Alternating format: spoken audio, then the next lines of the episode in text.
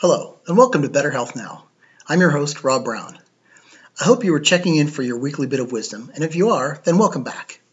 If you're new, then let me just give you a quick rundown of what to expect. My goal is to provide you with weekly information that is helpful, useful, safe, and effective in matters that relate to your health. Whether you're listening in on iTunes, Google, or some other way, Subscribe for weekly updates and feel free to share this with friends of yours who could use some tips about getting healthier. Now, I am not selling any product or any programs, so my advice comes with no strings, just years of experience and the latest research the internet and good old scientific data can provide for you.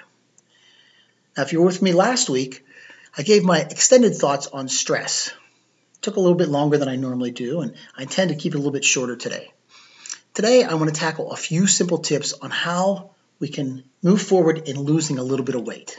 This really boils down to a pretty simple matter of the amount of calories that we take in versus the cal- amount of calories that we expend or calories that we burn. So, calories in versus calories out. If we use a couple of approximations that a 150 pound woman who's between low and moderate activity, she will probably use around 2,000 calories a day. A man who's 200 pounds would burn more like 2,700 calories a day. Those are just averages, and those are assuming low to moderate activity. There's a lot of variations in there, but let's just use those numbers for, for ballpark figures. If those people are eating more than those number of calories, then they will be expected to gain weight. If they are eating less than those number of calories, they will be expected to lose weight. Pretty simple. Now, we only really have two ways to um, decrease the number of calories that we take in, and that would be diet, which I loathe. I think diets are overall a bad idea. I just don't think they're practical and I don't think they work in the long haul. I'll give you some reasons why. A lot of the diets that are out there restrict our food choices. Over the course of time, that just doesn't work for you. You're told you can't eat certain foods. Somewhere along the line, you are someplace and that food is offered, you eat it, and the beginning of the end of the diet has started. That happens all too often. And I just don't think diets like that, that restrict you, are sustainable.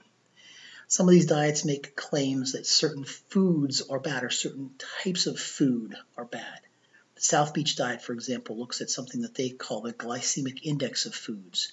And they put bananas on the top of that list and they say bananas are something that should never really be eaten if you want to follow the, the South Beach diet because of the, the way that they are processed in your body. Uh, that's kind of ridiculous to think that there are some foods that are bad.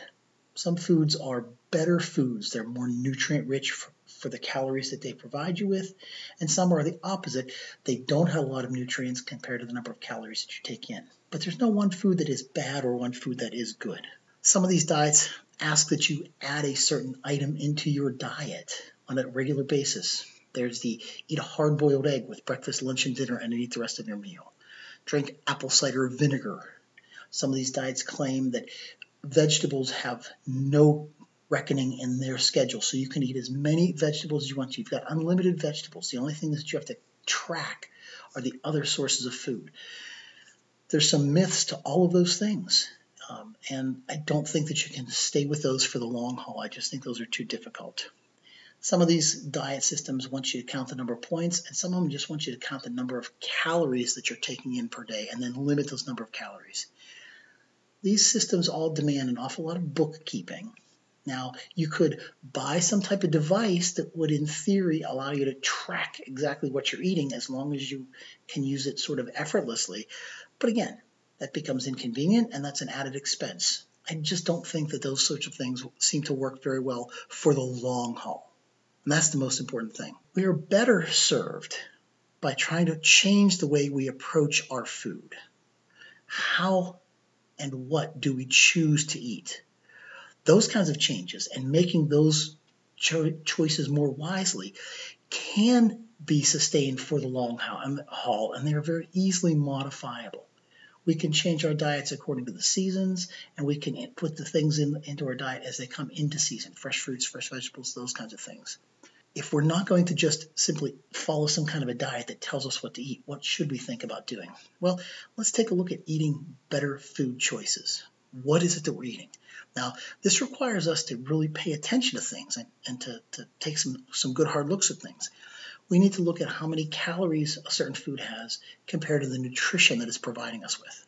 And then we want to try to make substitutions for foods that are higher in nutritional value and lower in undesirable things like uh, saturated fats, sugars, uh, and calories that just don't bring us any nutritional value, no vitamins, no minerals. So paying attention is a key here. You're going to have to read labels. You're going to have to start looking at the ingredients in these foods. Most of us, uh, and this is the good news, most of us do have a pretty fair idea about what kind of foods don't offer us a whole lot of nutrition, what kind of stuff really isn't very good for us, but we do it anyway. For example, a venti caramel macchiato, with whipped cream, of course, is 300 calories, 39 grams of sugar, and contains about 25% of our daily saturated fat intake. That's your morning cup of coffee. That's an awful lot there's really not a whole lot of additional nutrition in there. There's a little bit of vitamin C and there's some calcium from the milk. This one coffee could equal approximately one seventh of your daily intake for women or closer to a ninth of the daily intake for men. That's not a very good choice, is it? There's not a whole lot of nutrition there to be using one seventh or one ninth of our cal- calorie intake for the entire day. A can of Monster Energy drink has 54 grams of sugar, and they do add some vitamin B to it, but it still comes in at around 220 calories. Can of good old Pepsi is 41 grams of sugar, 150 calories, and has no real nutritional value to speak of. Now, if you're only having one of those drinks a day, you still have room to get some good nutrition into your system and have a sound, balanced diet for the rest of the day without overdoing it in calories. But how many people are stopping at one? We need to not necessarily eliminate those, but definitely limit those kinds of choices to one a day. What we could also do is cut back on some of those things. Do we really need a venti? Do we need the biggest of the drinks?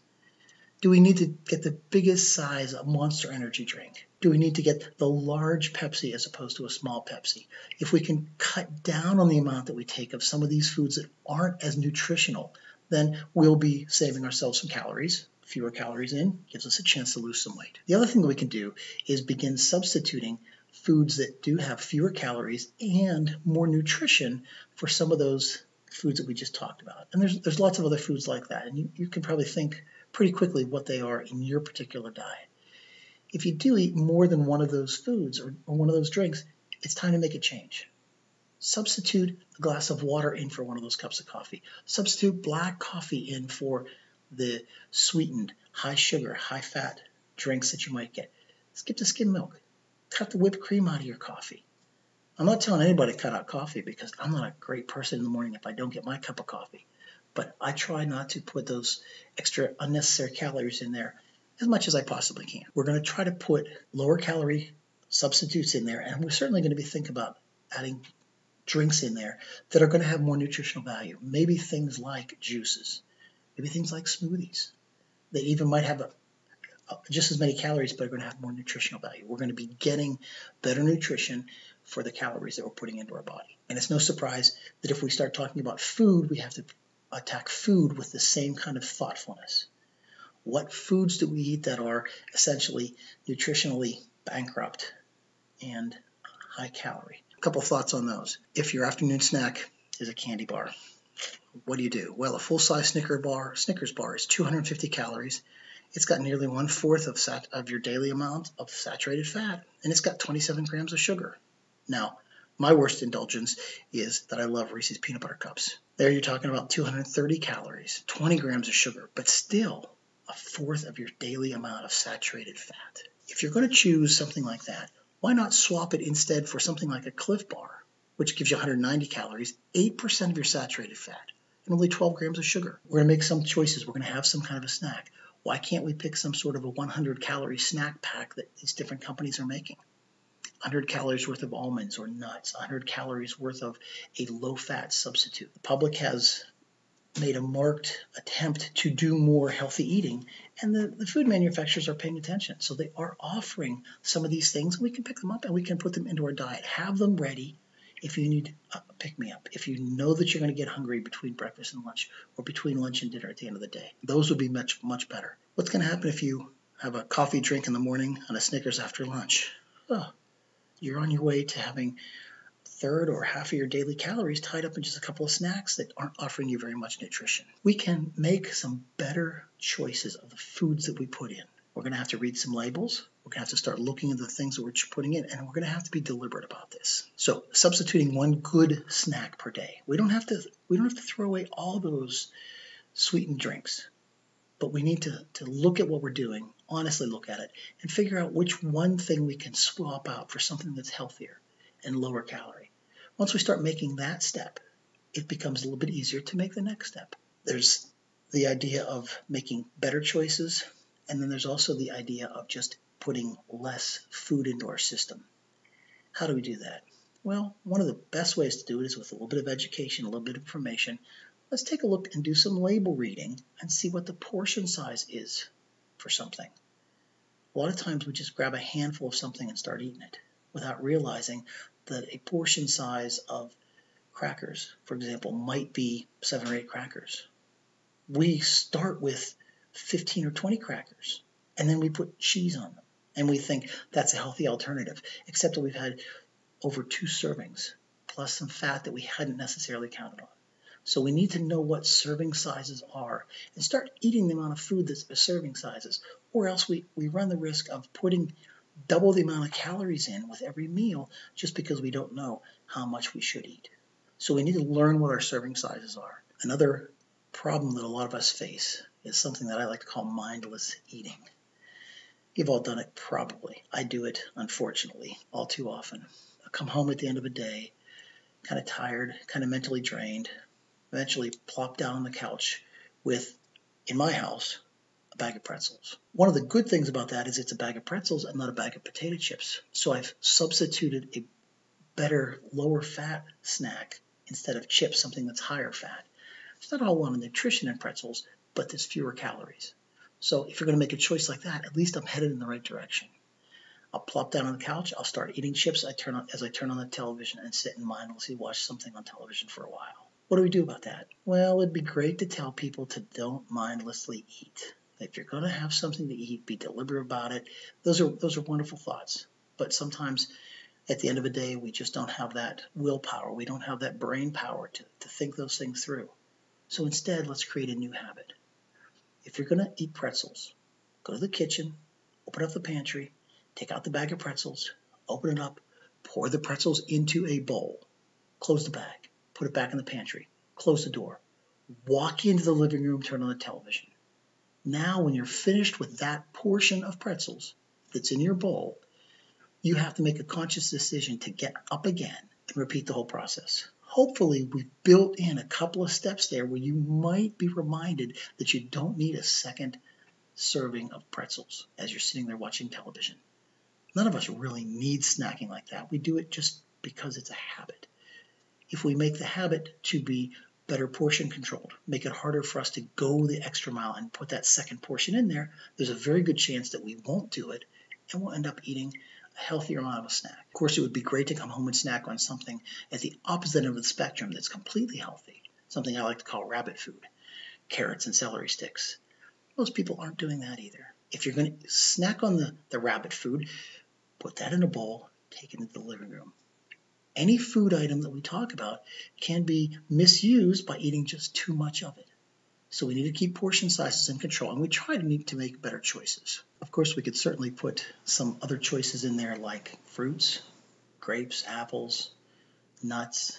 There are a lot of good healthy snacks that have a lot more nutritional value, especially than pretzels.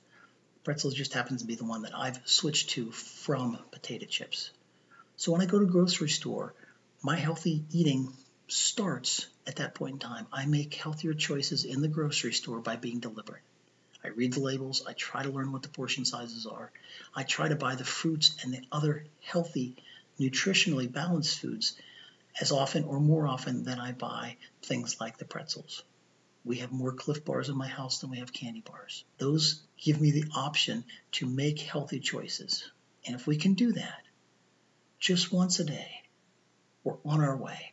If we can make one better choice of what we're going to drink, then we're on our way. Every step that we take along this line of choosing something better, choosing a more appropriate snack or drink, and choosing a better size is a step toward better health now. And as we do that, we will be taking great strides towards decreasing the amount of calories that we take in. Next week, I plan to talk about the opposite side of that equation. How do we get more calories going out? How do we burn more calories? What kind of things can we do besides just exercise to crank up our metabolism, help get our body burning a few more calories? I want to make sure that I give that side of the equation just as much time as I've given tonight. So I'm going to end here uh, and we'll pick up next time with what kind of things we can do to burn more calories.